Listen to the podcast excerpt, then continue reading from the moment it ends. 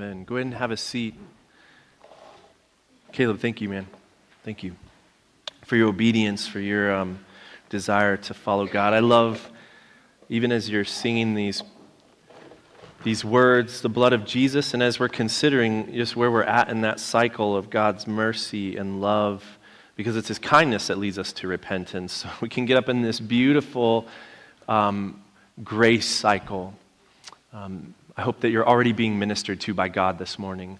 I want to go ahead and take a quick minute to dismiss the children. Kindergarten and first grade, second through fifth, will stay this morning. Second through fifth will stay this morning. Kindergarten through first grade, you all are dismissed to your classes.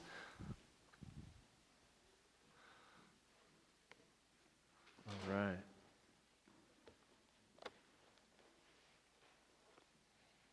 Well, good morning, everyone. Uh, my name is Eric. I'm the lead pastor here at Common Ground Northeast. It's good to see you. Welcome to uh, what we affectionately refer to as Spring Break Overlap Sunday. All right? Half of the school groups are out last week, and the rest are out this next week. So you are the remaining, the remnant few who decided to stay here and take the risk that the weather might be nice. It worked out in our favor, at least for today. So I'm glad that you all are here. Um, a couple of mentions before we jump in. I wanted to say thanks. I actually forgot and then walked away after the service and remembered that that I had not said this, but for those who came and helped out on our work day, it was last Saturday. I just want to say thank you. Um, it's a huge, huge help to us. We're trying to get things, you know, it's just a general spring cleaning, but get things ready in order before Easter. We got a few things that we've had here that haven't been installed, put up. We got a, like a, there's a map out there um, we had some mulch that was laid actually this week, so I want to say a special thanks because it was so cold we didn't do it last Sunday or last Saturday. But then during the week, two people came and just decided to get rid of that mulch pile and put it out for us. So for all of you who helped either on that day or throughout the week, for those of you who came in throughout the week to help out, we are installing some lights and different things too. So um, man, so so helpful and uh, appreciate that. Um, the other thing I want to do is to do a quick update. Uh, uh, my, this is my latest update. We started raising funds so that we could give to a ministry that is operating in the Ukraine. Um, our goal that we put in front of you was $3,000, and right now we have about $1,100. We raised about just a little over 1000 So, for those of you who gave already, thank you so much for helping and, and throwing in your support there. We want to see the rest of that goal met by the end of, of this month, though. So, if you have it in your means and your capability, um, we, are, we are specifically um, going to be giving to a ministry that has been working with what, what they have said is severely disabled um, uh, uh, individuals. Um, I, I want to say it's men and boys, but I'm not 100% sure on that um, based off of the, the thing last week. And so, as you can imagine, doing transportation and different things that are going on are difficult. And so, I just thought, as, as a church that wants to stand in the gap for people who maybe don't have a voice often in their circumstances, this was um, something that really fit our value system. So, if you have it in your means and the conviction is there that God would say, hey, we got to give to this, um, feel free to do that. You can still give through text um, right now. Uh, the little seat back in front of you should have a card on it. It's a blue card that gives the text. But we did finally this last week. I know that it's up. Well, let me say, I didn't 100% confirm it, but I got the message from the person who's in charge of it that there is a Ukraine drop down on our online giving. So if you go to our giving tab, it's the if you hit the menu at the top right hand side of our website, it'll have a, a, giving menu, and you should be able to give specifically to Ukraine, designate or help help us as we try to identify that that's what it's for. Um, so thank you for being a part of that. Um, and then uh, uh, the last thing I want to mention, just as we're getting closer and closer to um, Easter. Well, let me let me say this. This is maybe this wasn't in the plan, but let me mention this. Um, after Easter, we have felt like God has put on our heart to um, speak and to teach on the gifts of the Spirit. Uh, so after Easter, what we're going to do is jump into that. But what we're seeing here, and as you saw even today, um, as Caleb just is trying to, every Sunday we pray before you all get here around 9:30 and we ask some similar prayers just that God would pour his spirit out. And so a few weeks ago, someone in our church who's um, helps lead here came forward and said that they had a word that they felt God wanted us to um, hear. And so we wanted to declare it. And so we had a quick little discernment, like on the spot between he and I. I stopped and like, Holy Spirit, yes or no? And I felt like the Holy Spirit said, um, I, You've been asking for this. What do you mean? And so it was an instant yes, and he affirmed something that Ken had preached. And so I guess what we're saying is maybe we're not necessarily individuals, most of us, as common ground. Maybe you come from it individually, but as a whole, we're not necessarily a charismatic church, but we just see maybe the fruits of the Spirit, the gifts of the Spirit starting to bubble up in our midst. And part of that is because we prayed for that. And so we just want to start um, moving forward on that and asking God to continue doing whatever the Holy Spirit wants to do, but also to look to God's word after that and just ask Him where He wants to inform us as we venture into that territory. So if you've been wondering, like, what happened when that person came up and spoke, what about this? And we're kind of making some changes and ad libbing and doing some things. It's just what the Holy Spirit's doing. And so I invite you to come along for the ride because it's definitely more exciting than the other way uh, before that. If you've ever been, uh, you know, in a church that just says that that doesn't exist. So, um, uh, so be praying for us as we think about that. We're getting closer and closer to Easter. The speed of Jesus' life and the narrative that even we're going to talk about today begins to intensify. There is more um, uh, at risk taking place in this. And so as we start, this is the day before Palm Sunday. We'll, we'll jump into Palm Sunday and then celebrate Easter together. Um, there's two services, 8.30 and 10.30, by the way, uh, if you'd like to come. And we're trying to, I think we have, cel- uh, we're going to be able to celebrate baptisms in both of those. So um, try to, uh, try to, to come out to, to that um, and, and, celebrate the resurrection. There's nothing more powerful than a baptism on Easter because it is the, the living representation, the illustration of death, burial, and resurrection. So we want to invite you to that and invite anyone else who you'd like to come with. Um, but as we get closer and closer to this moment where the death, burial, and resurrection of Jesus takes place, there's a speed of the narrative that begins to take place as we read. And so today, what we're going to talk about very specifically is a moment right before Jesus gets crucified. It's a moment of public upheaval. Now, I'm not going to talk about anything that happened in the Oscars this morning, all right? I, I trust maybe we're done having that conversation to some extent. Uh, it's been, having, been, been happening on social media, uh, on, on overdrive. But, but uh, it, it's, I, I, find it as an odd or funny coincidence that we're talking about public uh, upheaval this week. Have you ever been so mad that you wanted to scream in public? Have you ever been so mad that you wanted to disrupt whatever was going on, but because you were in public, you're like, I can't do it. I gotta, keep this in. I got to hold this in, make sure that I stay under control.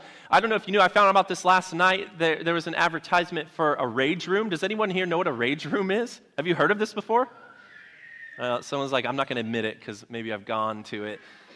It's a room specifically designated and and, and kind of uh, has different items in it that you would find in a normal room so that you can just go crazy, rage, and destroy everything in the room. So you can rent a room that allows you to take a bar, like a solid metal bar, and just destroy TVs and furniture and vases and all kinds of things. You can even BYOB, bring your own breakable because I got something really significant about this item in my house that sets me off because this printer doesn't work, all right? And I'm going to make sure this printer feels it. So I got to bring my printer and I'll pay you extra so I can bring this printer and destroy it in this safe room. This is a real thing. Helps to keep it down. If you haven't seen, like in, even in the news, what you're seeing is an uptick in people with public disturbances on the airplanes. It's like kind of becoming more and more normal that people lose themselves on a flight. Now, I've been in some pretty crazy flights, and I might have been close to losing myself here and there in a situation like that because it can be really difficult. In fact, I actually saw a, a, a public upheaval um, at, a, uh, at a restaurant. It was about a year ago, actually is down on New York Street, um, one of my favorite re- Mexican restaurants. Um, and uh, I was there with one other person. And I don't know what all happened beforehand, but it was like a couple of people were heckling somebody sitting on the porch. We were on the porch. There was another family, two families actually, sitting there with us. Um, and I saw the heckling turn into arguing. And, and legitimately, no, no joke, before I realized it, this dude picks up his metal folding chair full WWF style, and goes after this person. I don't even know if WWF is a thing anymore. Winds up with a swing and a miss, right? You don't want to miss a situation like that because then you're just exposed. The chair gets dropped on the floor, and they kind of turn into this weird stalemate where one guy's grabbing the other guy by his hair, and this guy's saying, Homie, let me go. Let my hair go. I'm like, I have no clue what was going on there. I realized, though, in the midst of it, there's families running for their cars. This dad makes eye contact, right? He's like, this is crazy. I should have gone to Chipotle. And I'm like, nah, man, you haven't tasted the elote here, right? That chili corn that you can only get here, because it might be worth taking an elbow accidentally for that corn. So I'm not going anywhere. We're staying right here. But you kind of like, as you're watching it happen, you're like, do I get involved? Do I try to de escalate the situation? Do I try to break this up? You know, like you kind of have these things. Eventually, the police showed up and everything calmed down. Um, but it was a giant disruption, so there was no one left on the porch. Everyone left. They all got in their cars and, and headed out. I did ask the person who was with me, I was dropping them off at the airport. I said, Are you okay? Like, I'm, as long as you're here, I'm good. Like, I, I still want this corn, so let's stick it out. Eventually, we were served and everything worked out. Now, now I don't know uh, how many of you have seen a public disturbance like that. Maybe a minor one, maybe, maybe you've seen an even bigger one. It's not normal in our day, though, right? It kind of goes against codes of conduct, civil norms, right? If you haven't seen anything like this, though, you almost have to conjure it up in your imagination of what it would be like if you were in that situation. It can be really awkward. And what I want you to see is that today, in the story that we're about to read, it's Jesus himself that causes this public disturbance. It's a, it's a, it's a giant upheaval in a very public place during a large celebration that's taking place in the temple. I want to jump into it real quick. So go ahead and open up your Bibles right now. We're going to be in Mark chapter 11. Open up your Bibles to Mark chapter 11. I'm going to read a little bit, then we'll teach a little bit, come back to it, and then we'll close it up together on the other side. Mark chapter 11, again, I saw a couple of the Bibles got taken. If you need a Bible, we have some for you to take with you. They're back where the communion stations are, just kind of on the little um, shelf underneath it. Let me read this to you. Mark 11, 11, starting in verse 11, you can follow along with me. You'll notice that we're starting a little bit before kind of the section break as some of the Bibles determine it. Verse 11 Jesus entered Jerusalem and went into the temple courts. He looked around at everything, but since it was already late, he went out to Bethany with the twelve. The next day, as they were leaving Bethany, Jesus was hungry. Seeing in, dis- in, the distance a fig tree in leaf, he went to find out if it had any fruit. And when he reached it, he found nothing but leaves because it was not the season for figs. Then he said to the tree, May no one ever eat from your fruit again. From, sorry, from you again. And his disciples heard him say it.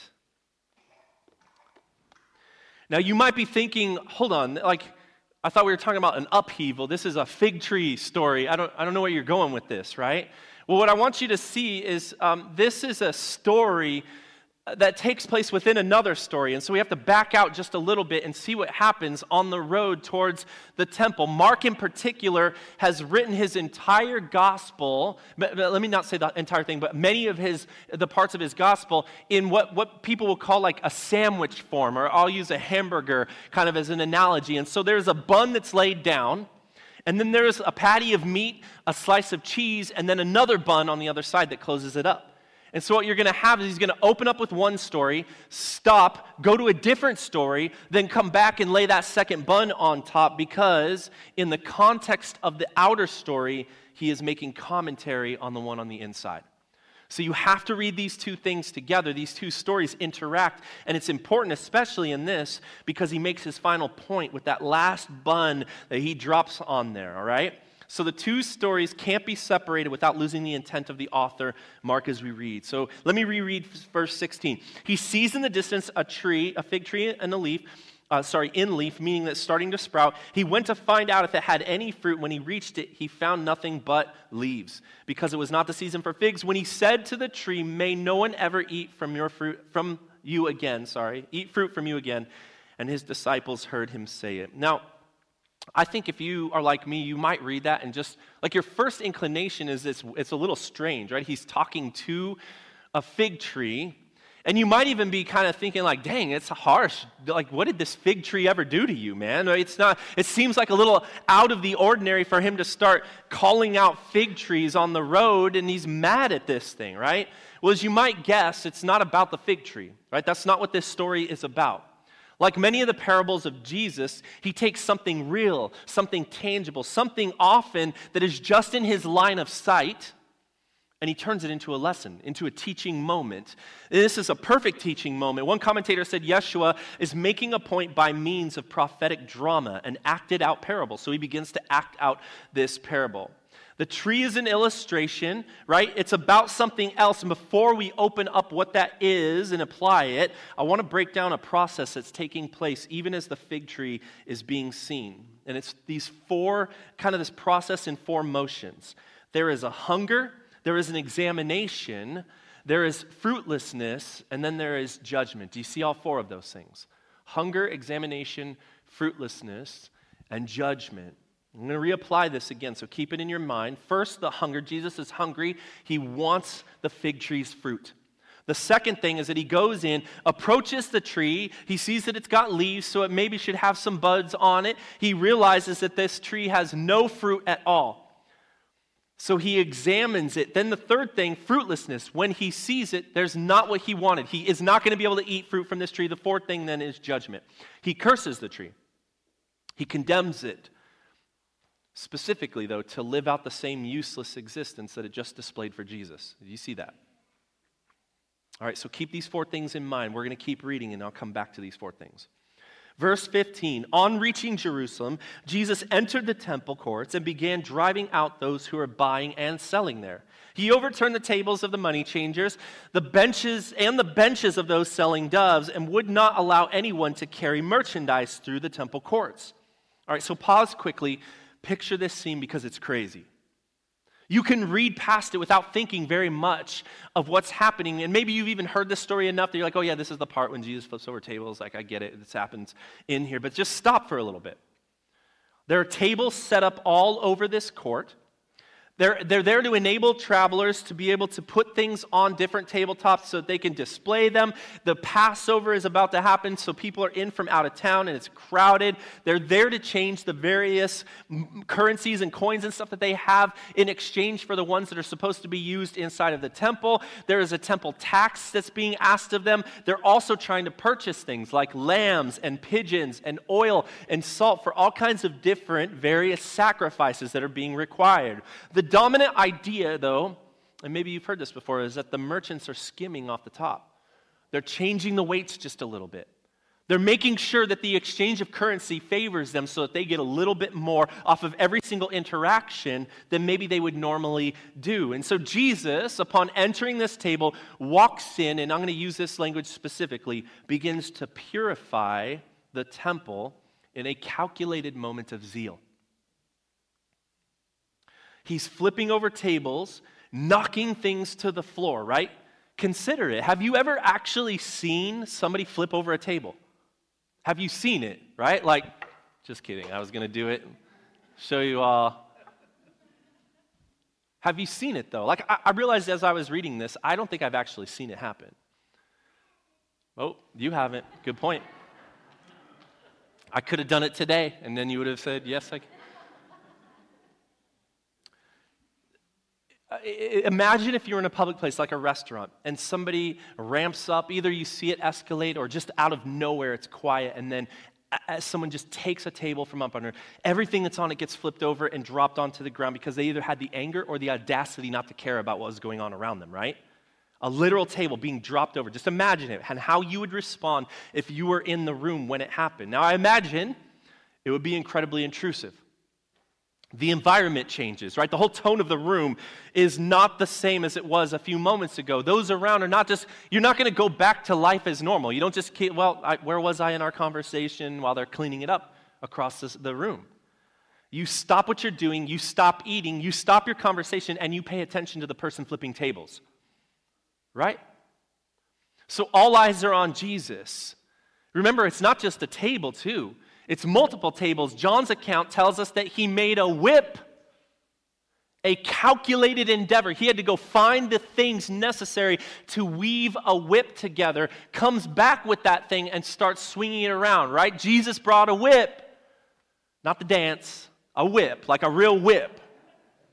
And he is in the middle of this place driving out the sellers driving out the buyers, driving out animals. So dust is kicking up. Goats are running every which way. Doves are being let out of their cages. So you imagine they're flying around and feathers are all over the place. This is a chaotic scene that often we read without thinking too much. Where he flipped over the table, coins are spilling on the ground. People who own those coins are thinking, I don't want anyone else to pick it up. But like, do I, do I go in? Jesus, is he to What's he going to do? Like, I don't want someone else to grab my coins. Those are my coins.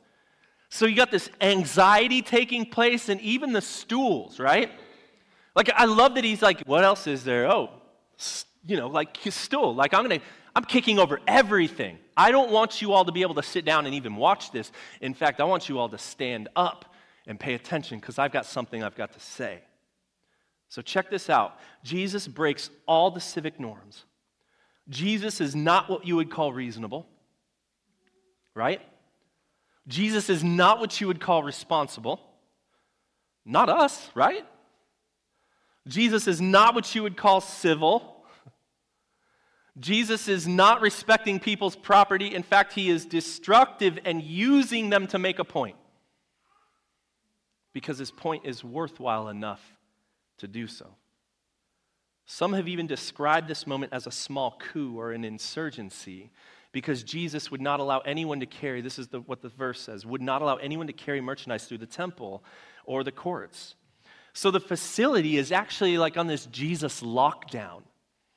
All of the intended productivity that was supposed to take place in this moment comes to a full stop for a period of time. I was reading in the Jewish New Testament commentary, which is one that I will quote from often here, and they bring N.T. Wright into this conversation saying this Jesus clearly occupied the entire temple area for a few hours. Now, I never thought of it like that hours. It seems that the public was using the temple area as a public thoroughfare. Jesus, with his supporters, blocked that unauthorized bypass. So imagine the organization. Paul, I want you at this door. John, right here. You're not a very scrappy one, so I'm going to give you the easy door. Put Peter on the, on the tough door where people might actually try to push through, right? He's organized in his attempt. I never thought of that before. Overturning these tables. Sorry, Jesus. So, temple area, he organizes his supporters, blocking the unauthorized bypass, overturn the tables of money changers and the seats of the merchants selling doves, driving out both sellers and buyers. This necessitated controlling the entire, listen to this, 35 acre complex. That's a large situation. It takes a bit of organization to lock down something that big. In the process, for that day, he shuts down the afternoon sacrifice. At the end of the day, Jesus and his followers voluntarily withdrew. They had made their public statement. I love that last line. In essence, Jesus' crew seized the temple. Verse 17, it says, And as he taught them, that's right, class is in session. There's nowhere for you to sit, stand up, and listen. I've got something that I've got to say. He said this Is it not written, My house will be called a house of prayer for all nations? But you have made it a den of robbers. In the middle of this milieu, violent actions, chaos, all of these things taking place, Jesus decides he's got a little lesson to teach. And so he's quoting from the Old Testament and various things. I want you to take a closer look just at these two phrases My house will be called a house of prayer for all nations, but you have made it a den of robbers. First, a house of prayer for all nations. Not so coincidentally, the area where Jesus, uh, that this event takes place, is called the court of Gentiles, where the Gentile converts into Judaism would have dwelled as their part in worship and celebrating of the Passover. You can see it here. I think we have a quick little map that I dropped in there. So I want you, it's hard to see, but you see how large this area is. The E, you can't see the little key right there, but the E is the court of Gentiles. Do you see how large that is? Jesus is in that front, that bottom large open area. That's where he's at. This is the area he's occupied. This is where he has shut things down. Now, Mark's gospel is the only one that adds this phrase, for all nations. The reason is because Mark is specifically writing to a Gentile audience.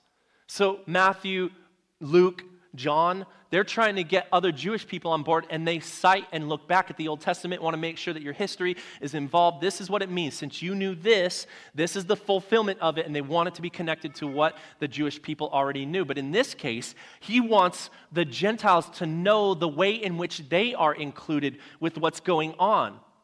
And so it's this non-Gentile, uh, sorry, non-Jewish Gentile audience. He points out here specifically that they understand, they recognize that Jesus sees there was an ethnic prejudice taking place. The outside nations, in particular, were being denied access to, to the, through the system of God's people, and that the Gentiles are being unfairly targeted. By including this little phrase, this is another quote, um, I can't remember which commentary, uh, the Global Study Bible. By including this little phrase, Jesus both restores the temple to the proper function as a house of prayer for all nations and points towards, I love this, the missional inclusion of the Gentiles as a part of the establishment of the kingdom of God. Now, we, we should know that, right? I have blessed you to be a blessing to all nations. We should know this if you're God's people at this point. And so he's going to make sure that the fulfillment of Isaiah 56 7 happens. All nations should be represented in this place. Paul Miller writes All of this commerce took place in the outer court of the temple, which was reserved for prayer by other ethnic groups. Only Jews went to the inner courts.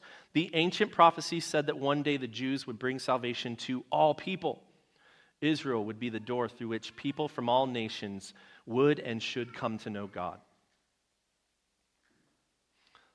So he says this here's your lesson. I told you this is supposed to be a place for all nations. And then he says, But you have made it a den of robbers. Jesus sees the business activity, he compares it to the hiding place where robbers take all of the things that they have stolen to store them. Like you get the robber thing, but think about specifically the den of robbers You've gone out for the day. You've maybe been pickpocketing. Maybe you pulled a good heist. I don't, I don't know what robbers in the first century are doing. Then you take all of that and you hide it somewhere where you either divide it up or do whatever is going to be that you're going to do with it. And he's saying the temple of God is now that place. You have been robbing collectively so much. This is just a storehouse for robbers. The statement would have been something that enraged the Jewish people. The priests specifically are taking on an accusation, so it's possible that this act is more than eh, this act more than any other would have been the basis for the crucifixion of Jesus later on. It's not that unfamiliar. Right? Attacks on power structures, especially when it's oppressive, will bring death dealing retaliation at times. We've seen it before. We see it here. I was going to make this quick little note. I wasn't sure to cut it. I'm going to do it really quick. The Midrash, which is a Jewish commentary, called the people, the priests during this time, the sons of Eli, which is a really negative reference to a bunch of priests in the Old Testament who were stealing and then taking the gold to make things inside of the temple so that when they walked through the temple, you could legitimately say, That goblet, that's a stolen goblet because you, you, you built it out of gold that you stole.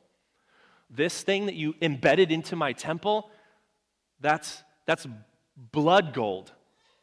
Because over here you killed and stole and did something with it. And so the, the, Midrash looks back at this time. Jews later will look back at this and say, these people, these priests, were specifically acting like the sons of Eli by lacing the temple with stolen goods.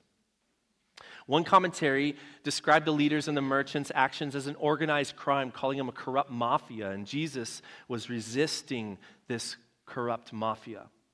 There's one last thing I wanted to make a connection here.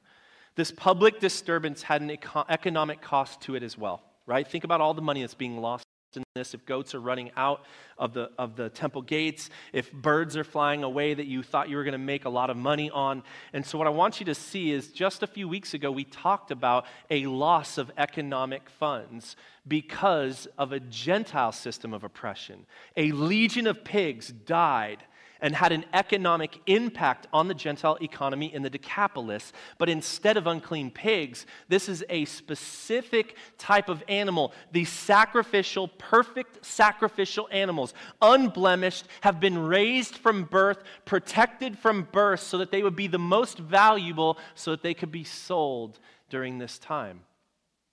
And so, what once was an economy impacted by unclean animals, we now see God's people's economy impacted at the loss of their sacrificial, perfect animals. The expense of, these, of losing these animals would have been massive. And so, we have this perfect, equal but opposite critique.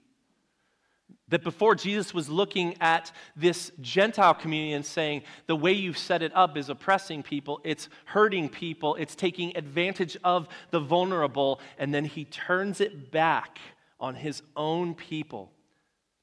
And Say, look, you're God, you, you all should know better. You're my people.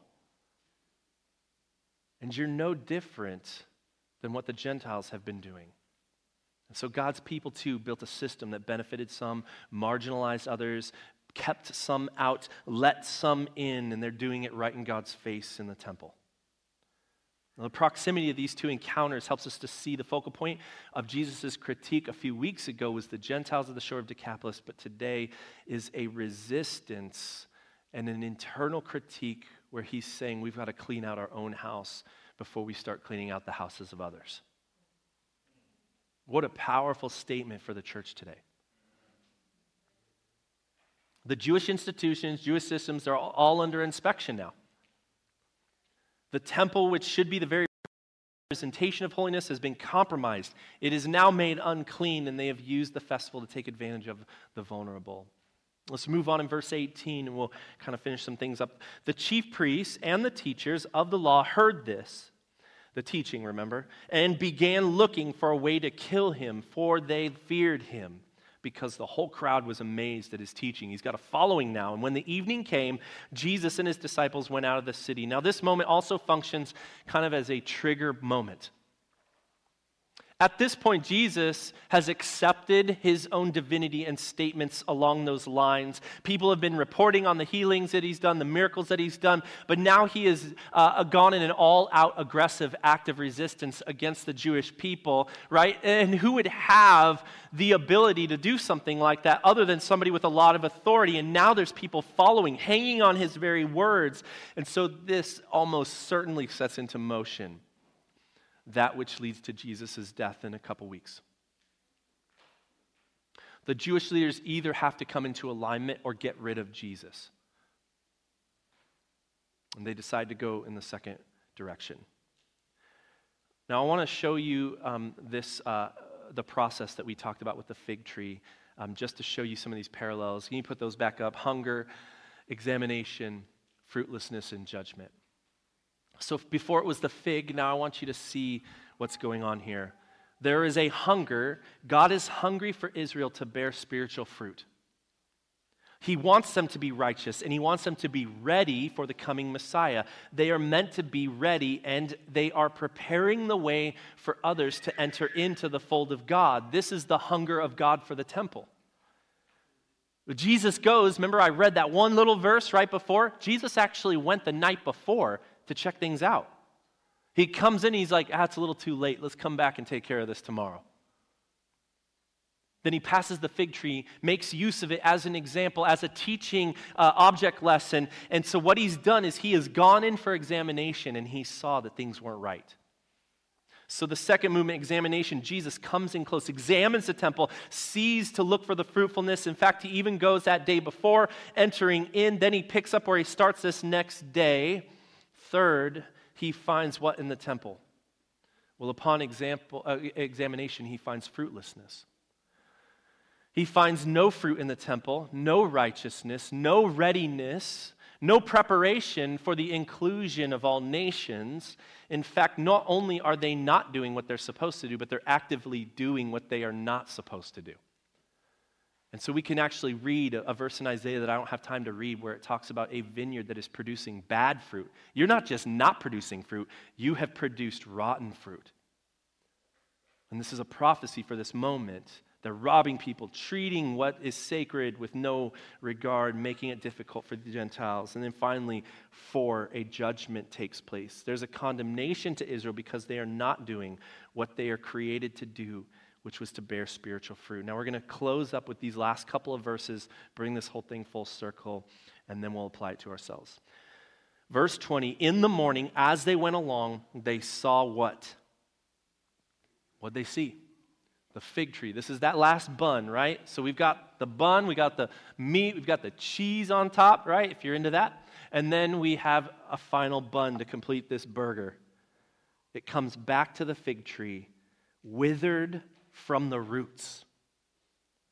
Peter remembered and said to Jesus, Rabbi, look, the fig tree you cursed has withered. And he says this simple statement Have faith in God. Like, I don't know what to tell you, man. Fig trees die all day. If I curse them, have faith in God, Peter. Now, if Jesus didn't make it fully clear until this point, he does now. He let the reality of this parable, this living parable with the fig tree, do the final, last lesson for him. Indeed, his creation speaks. If you read Psalm 19, it says that the stars pour out speech, but here the fig trees tell us a warning. He tells us that this curse has consequences, that this judgment has a final ending and a consequence because there was a fifth step in the process that I didn't bother to put up for you. If the fifth step in the process of the fig tree is that the fig tree withers and dies, the destruction of the fig tree, then the fifth part of the process for the temple is that he will tear it down and build it up again, which he does. He's going to enact a destruction of the temple. He didn't even say it in their midst, like, hey, here's your warning passes a fig tree, and the fig tree testifies for him. Now, this interpretation that Jesus gives is crucial for understanding. Bringing the fig tree and this moment together is very unique to Mark, but it gives us a, a, a different layer of understanding to this. His teaching transforms just a simple protest into an announcement of divine judgment. Something is coming. So, seeing it in the context of this helps us, as the readers and those who had access to the book of Mark, to understand that they have this advantage. Like, there is an actual consequence if we don't obey or listen to what's being asked of us. The passage is cited even here from verse 56, 7 Isaiah, my house will be called a house of prayer for all nations, means that God did not plan for the temple to become a national shrine, which is what it had become, but instead a blessing for all who might think they should be included into God's salvation. Well, Isaiah mentions the foreigner who has joined himself to the people and the outcasts of Israel, 56 8. Most assume that Isaiah 56 spoke of some distant future, but Jesus expects the kingdom to be enacted here and now. Okay, so how do we apply this to our lives? Well, I mean, on a surface level, can we be angry? I think so. Can we be righteous in our anger? Look, if you tell me that, I probably am not going to believe you. right? You shouldn't believe me because we're sinful people. It is possible, but we need to ask ourselves, go to God before and say, look, like before you start flipping over tables and using that as an excuse to do whatever it is that you want for whatever reason, stop and ask Jesus, is this a righteous anger or do I just need to go visit a rage room? Right? But if it is anger and it is righteous, then it shows us that Jesus was willing to do some things that are maybe different than what we would do. It, it, tells us that he was willing to make some very difficult points to some specific people. And it says this one commentary I thought was just beautiful. It said, We easily see the judgment of God against the people, right? Like you can catch the harshness of the fig tree, catch the harshness of the judgment towards the people of God. But this is what's true in a few weeks, God's people will counter judge the Son of God. And what they didn't realize is they thought they had the authority to do so, but in the midst of their judgment, they were being read by Jesus. So he had this final authority. We're not seeing this idea as just a sentence or a judgment or the destruction. What I want you to see is that he gives a warning before it and gives opportunity for us to change and come into alignment. So, as they're judging the character of God, they don't realize that the standard for righteousness, the standard for truth, the standard for correct living, the standard for the treatment of others had just examined them and saw them unfit and unworthy. But before any of that takes place, Jesus gives us an opportunity to say, it is coming. That judgment part is real. It's happening. I'm telling you it's happening because I want you to turn and believe now. Because had the money exchanger stopped and repented, this probably would have played out different. Had a fig tree produced fruit, that probably would have turned out a little different as well. Had the people of God examined their hearts before examining and excluding the hearts of the Gentiles, this probably would have turned out different. So when we read the Word of God, it's reading us, it's examining us, it's weighing us so that we understand wholeheartedly I can't do this on my own. I need the blood of Jesus to cover me. So that submission turns into freedom where you get to go to God. And just as Caleb was telling us, stand in the mercy that God has given us. And so, my hope for us as a church today as we move towards Holy Week, as we move towards Palm Sunday next weekend, let us do so with an inwardly examined heart, not with fingers pointed and say, God, is there things that need to be done in my life personally, in our lives as the church, God? Have we maybe done some things that have caused the nations not to want to come to you, God? And we can repent and we get that tool, we get that opportunity, but we also get to go straight to Jesus with our heads held high, not because we are great or awesome, but because Jesus has made us clean and forgiven us and gave us the opportunity. So we're warned, but we are invited. We are cleansed by Jesus' blood because ultimately we are now the temple of Christ. So that old system is gone. That old way of operating is gone. It was just an image to let us know that we are now going to be a people of roaming temples. You and I, the temple of the Holy Spirit, here and now, and everywhere we go, we are the temple of the Holy Spirit. We have been cleansed by the blood, but we are still called to be on mission to see that all nations are blessed through the blessing that we have been given. Are you willing to be a renewed temple today? There's freedom and there's power and there's authority in that. But it only comes through the grace if we accept it beforehand. Would you pray with me? Lord, as we go barreling towards Easter, if we're reading our scriptures, we see the intensity. We see uh, the way that this begins to um, move towards its climax in the death, burial, and resurrection. We see the trigger pull of God in this moment. We see that inside of this, He is saying, Look, we're not just pointing fingers at people, we're going to examine our hearts, Lord. And now that we stand as living temples of the Holy Spirit, God, would you just allow us to do the work necessary to examine our hearts before we enter in? Because on the other side, we want to feel that freedom. We want to know that that grace has washed us clean. We want to step out of the darkness and into the light. So may the people of God not be acting as if we didn't know better. May we fight for love as intensely, as passionately, as uncivilly as Jesus fought for it.